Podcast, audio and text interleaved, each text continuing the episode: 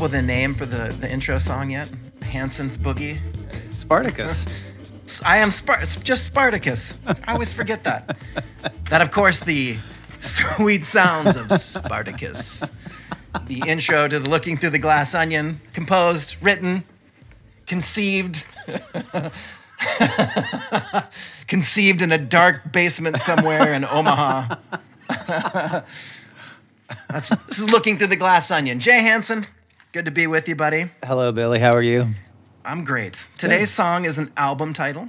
Yes. It's a movie title. Yes. It's a song title. It's a number one hit. We have live versions of it, several live versions. We have a killer video of this song. We have mono versions of this song. We have stereo versions. We have single versions that have parts of the movie attached to it.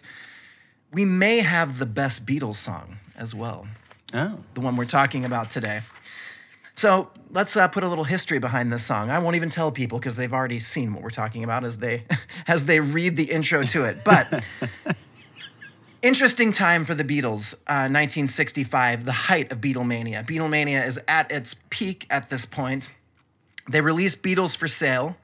Um, Beatles for Sale is a great record. They recorded it kind of in between touring. A lot of covers on that, but some of the best Beatle vocals. Eight Days a Week, which is a song we covered on this podcast, is off that record. Mm-hmm. Great song. After this record and song we're talking about, Rubber Soul comes about. So the bridge between Beatles for Sale, which is kind of mop top Beatles still, and Rubber Soul, which is still mop top Beatles, but very exploratory Beatles, we have the album Help.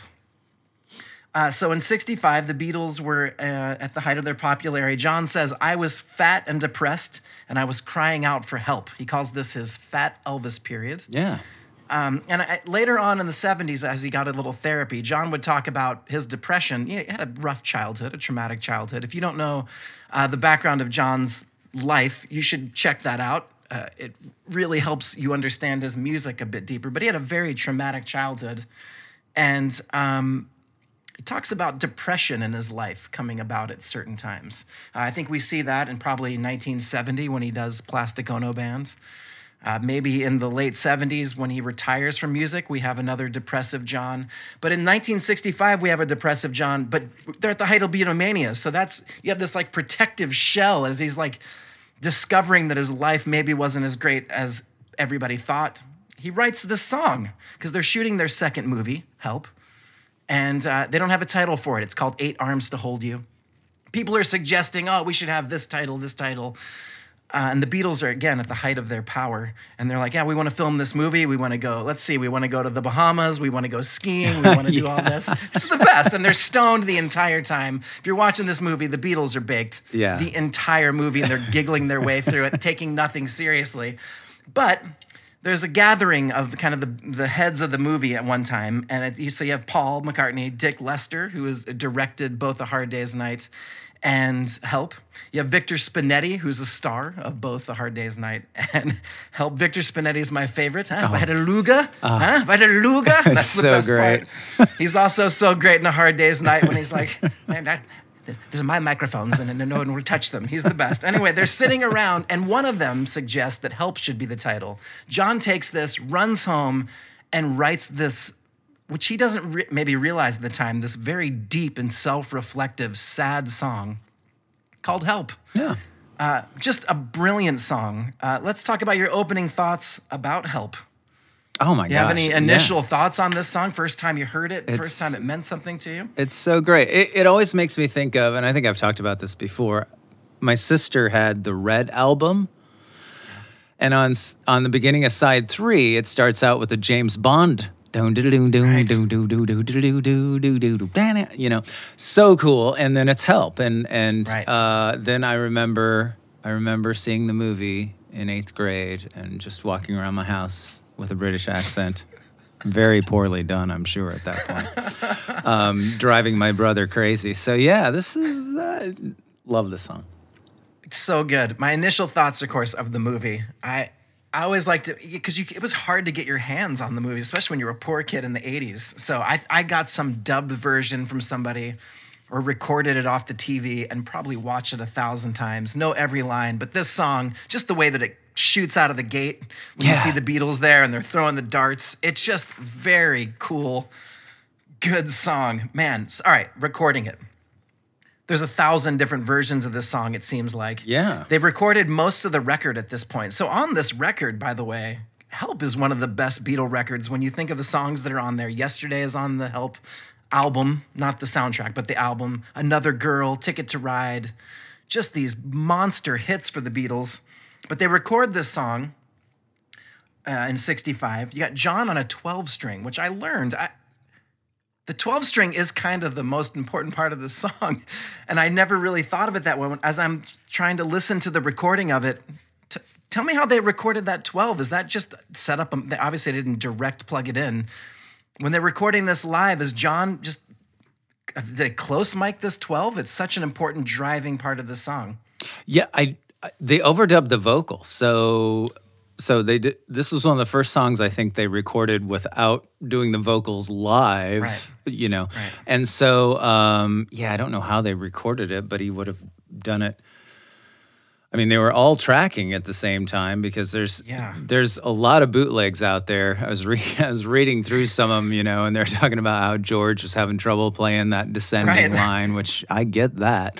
Um, and uh, yeah, but yeah, they it's it's a it's a Framus hootenanny, twelve string, which is uh, uh, yeah. I mean, it's funny because the Beatles never had like sweet guitars until Right. you know they got into the Les Pauls and stuff. But like the Casino, which is an iconic Beatle guitar, not top of the line by any stretch of the imagination. I mean, there's a Gibson 330, which is the exact same guitar, which is always made better than an Epiphone.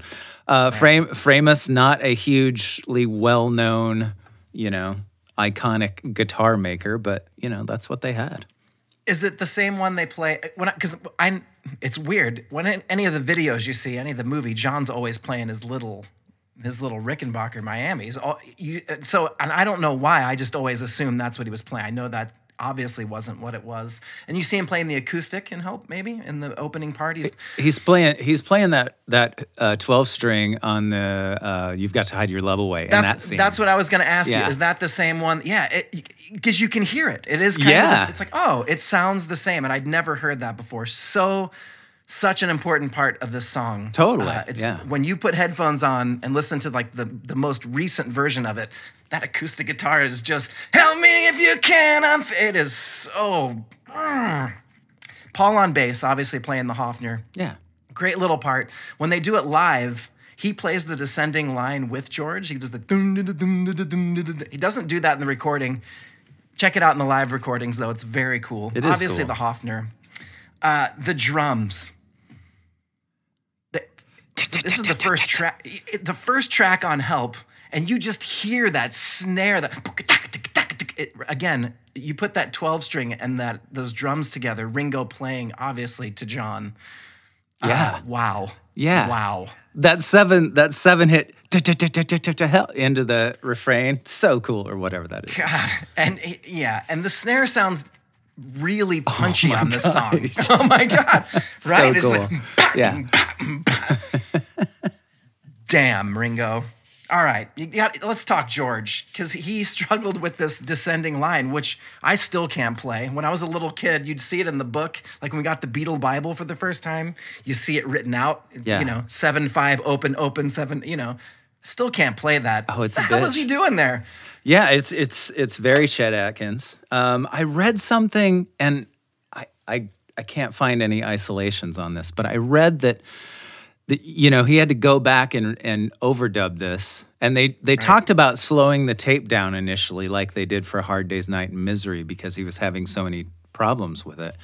But he got it, of course, and but there's there's a there's a thought that maybe John or Paul also doubled him on that line, which I'd never I'd never Yeah. heard before.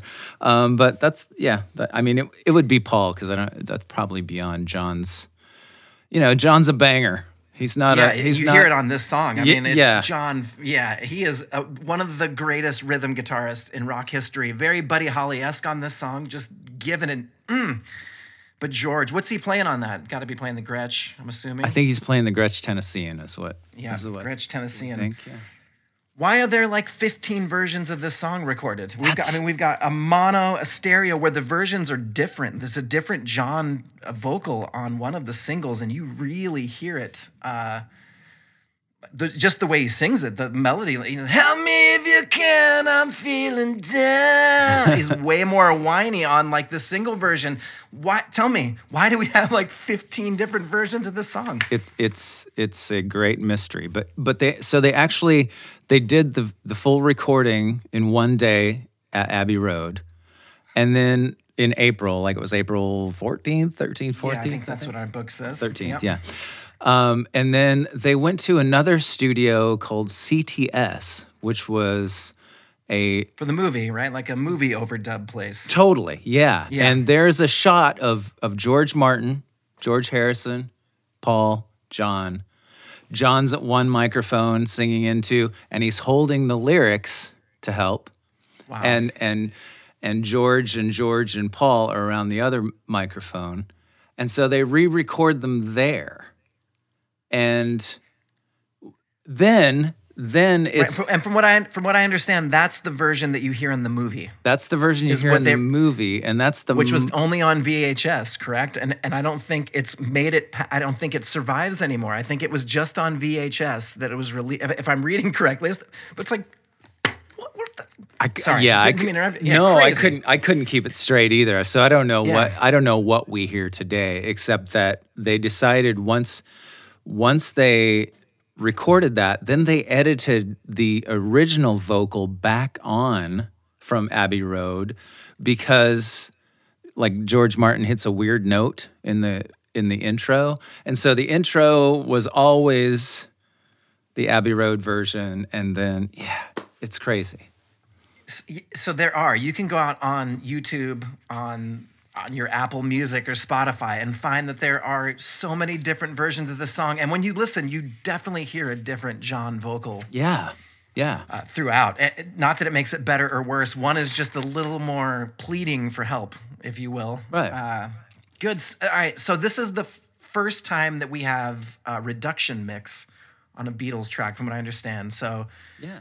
Talk talk to me through that what that means because they, they that means a lot, which is on the uh, anthology. Uh, Lone says that you evidently this is the first time the Beatles ever tried to use the reduction mix and help is the first time that we hear it released. So explain to me and and our listeners out there what we got happening with that. Yeah. I had to take a picture of this because I was like, I'll, I'll never remember this. So, Yeah. So, uh, you know, not to get go down the rabbit hole of nerdery, Oh, but go so, down, Jay. Go down the rabbit hole. so at that at that point, uh, they were recording on a four track tape machine, which means you could record four tracks simultaneously. And so they had drums and bass on one track, they had acoustic and electric guitars on a track, they had John's lead and the backing vocals on a track, and then they double tracked the lead vocals and the backing vocals and added um, Ringo's tambourine.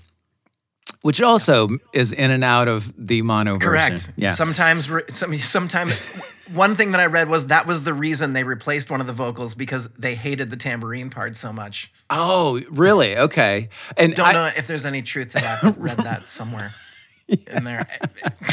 There's a lot of info about help out there, everybody. Sorry, I dig. Okay, so we we got four tracks. so we got those four tracks. Yeah. Then- so we set up another another tape machine, send it into track one is still drums and bass. Track two is still acoustic and electric guitars. Track three combines tracks three and four of the original tape. So the lead vocal, backing vocal, and tambourine are all mixed together onto track three, which opens up track four for George's overdub. George's sweet little guitar line. Yeah. Wow.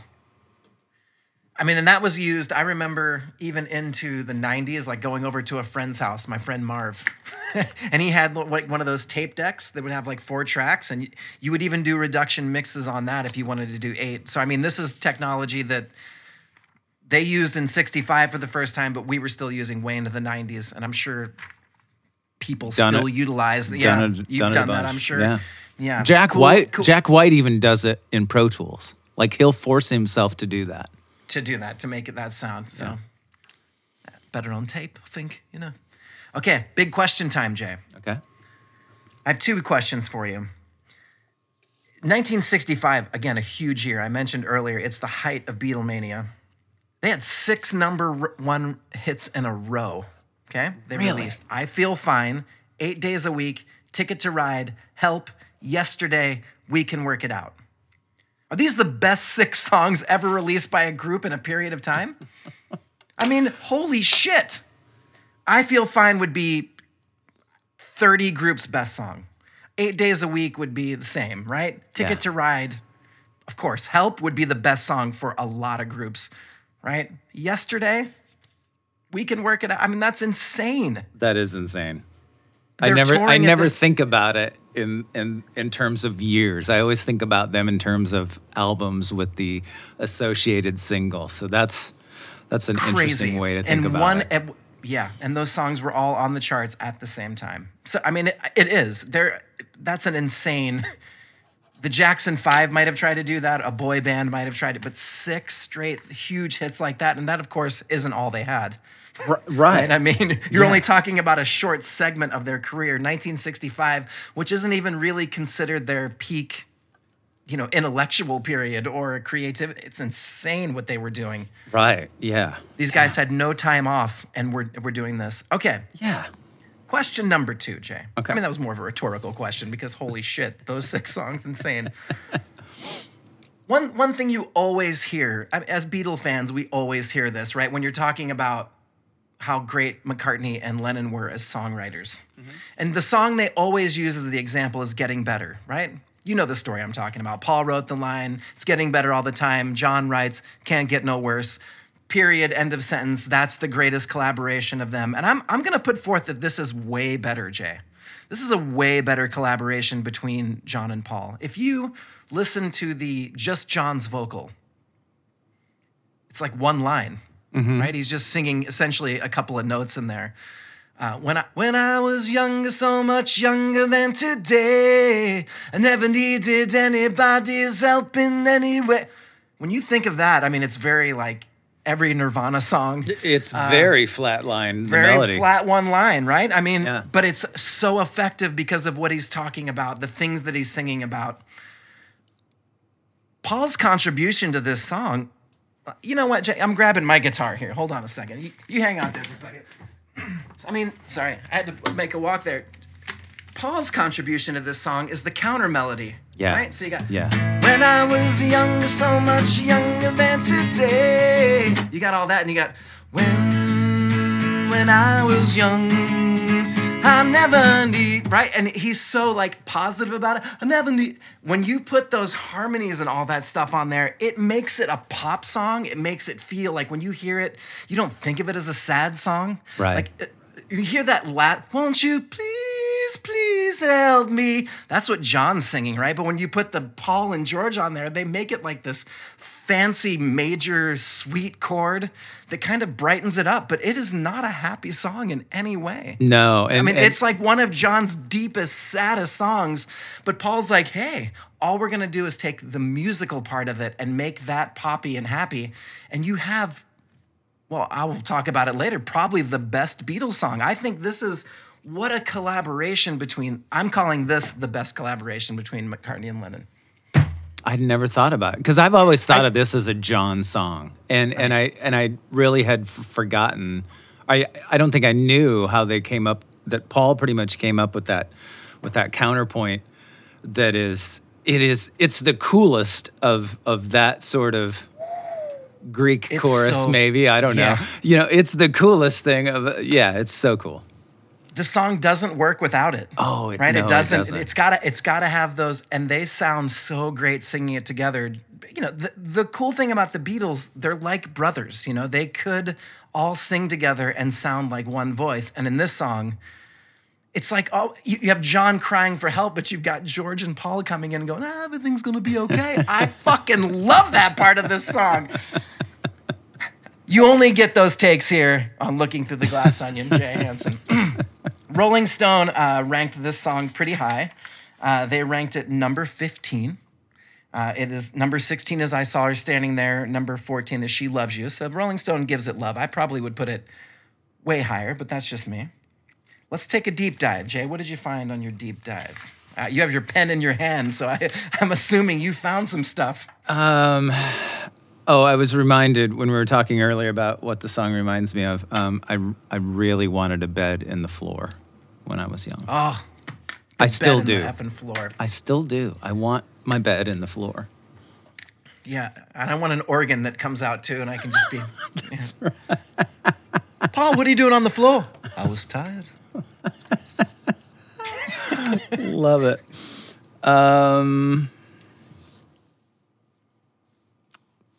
uses the words confidence, insecure, and self assured. John was getting crap from Maureen Cleave. Do we know who Maureen Cleave is? Yes, I'm. I'm checking that off my deep dive. For those that don't know, Maureen Cleave is the uh, the journalist who quoted John as saying the Beatles were bigger than Jesus. Yeah.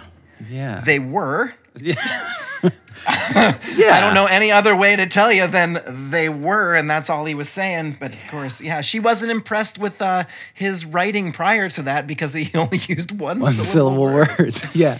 And So- even after he adds all these in, she's like, eh, still not impressed. cool. not only that, I'm going to ruin your career in America for three years. Isn't that going to be great? Uh, yeah, so I thought that was. I thought that was interesting. Uh, yeah, we mentioned already one of the first. Besides, that means a lot. One of the first tape to tape reductions they did. Um, I think. Uh, yeah, that's all the. There's not a ton um, of nerdery about this. Started out as a mid-tempo song. Yeah, that's Much that's like was, John Please Please Me. Didn't, Yeah, he didn't like the recording of this song. He Uh, he didn't. thought it was way too fast and way too commercial. Uh, and one thing that I know, I, I think this was the dark period of yesterday and today when you. I'll, we'll talk about more playing it live, but there was a, a time that we were in Alabama in Huntsville. Were you with us on Mm-hmm. I that was, trip? I've never been to Huntsville. It was it was the dark period of yesterday and today. You weren't with us, and we uh, we went and played in this cool theater down in Huntsville. And the guy that ran the theater was a huge Paul McCartney fan. He like met him, you know, Nice. had had the yeah he paid the money to go backstage to meet him, and uh, he invited May Pang to our show. Now, for people that don't know who May Pang is, May Pang was Yoko's assistant that she sent out with John during his lost weekend. So she was kind of John's uh, lover is is an appropriate word. Spent two years with him.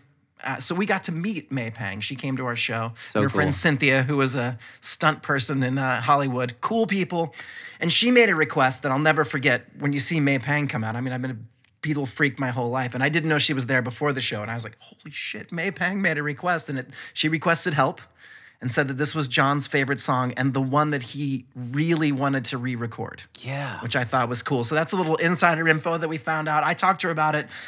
She just felt like he loved this song in Strawberry Fields. Those were his two favorite Beatles songs Yeah. because he was really revealing himself, which in John's solo stuff, uh, if you listen to the Plastic Ono Band, that's his most raw song. Help could fit on there. Strawberry Fields for sure could fit on there in their original forms. Thought that was a cool bit of the deep dive. Yeah. Uh, he also, I Want to Hold Your Hand was another favorite. We talked about that of his. yeah. There is a little discrepancy about whether this was written before the movie, during the movie, after the movie. There's different stories that have been told. The one that I mentioned at the beginning is considered to be the true one, though, that during the movie they needed a title and came up with that. Right. There's a killer video of this song Really? that's out there. Yeah, it was shot in a in a, like a TV studio, and they're sitting on a workbench. John's in the front with his uh, Rickenbacker Miami. Paul's behind him on the bass, and then George, and then Ringo's just sitting in the back holding an umbrella, and they bounce. Help me if you can. Um, they kind of bounce. So check that out. I have seen that. Yeah, that's cool. the coolest looking Beatles at that point. Yeah. he may say Fat Elvis, but damn, they looked dope at that point. He's got the kick-ass Just guitar strap. badass little spiky guitar strap and his hair is long.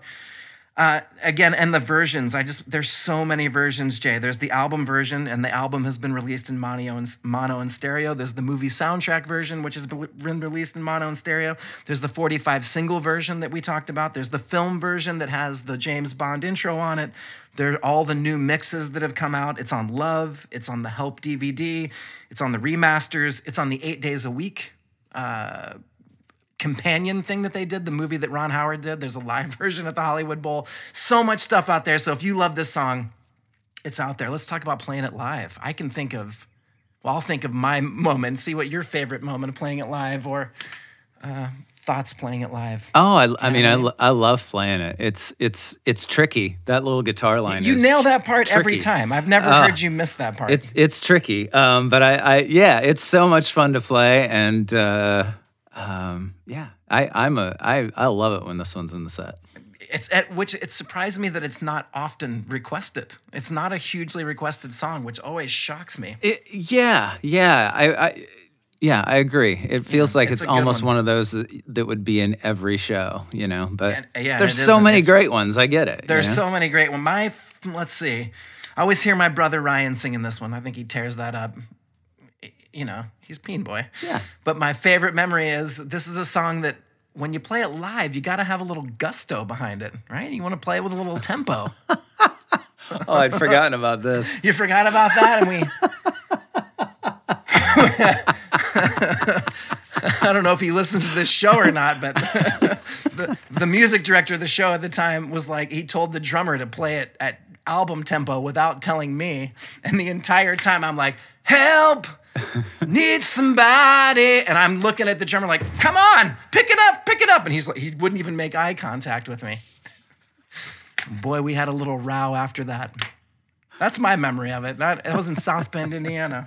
Oh, All right. Ah, South Bend. Jay, it's my favorite part of our program, and that's when we rate these songs. Give it our glass onion rating. Yeah. This is this is a good one. This has been a fun episode. I know people love this song and have their own thoughts, but how how would you rate this song?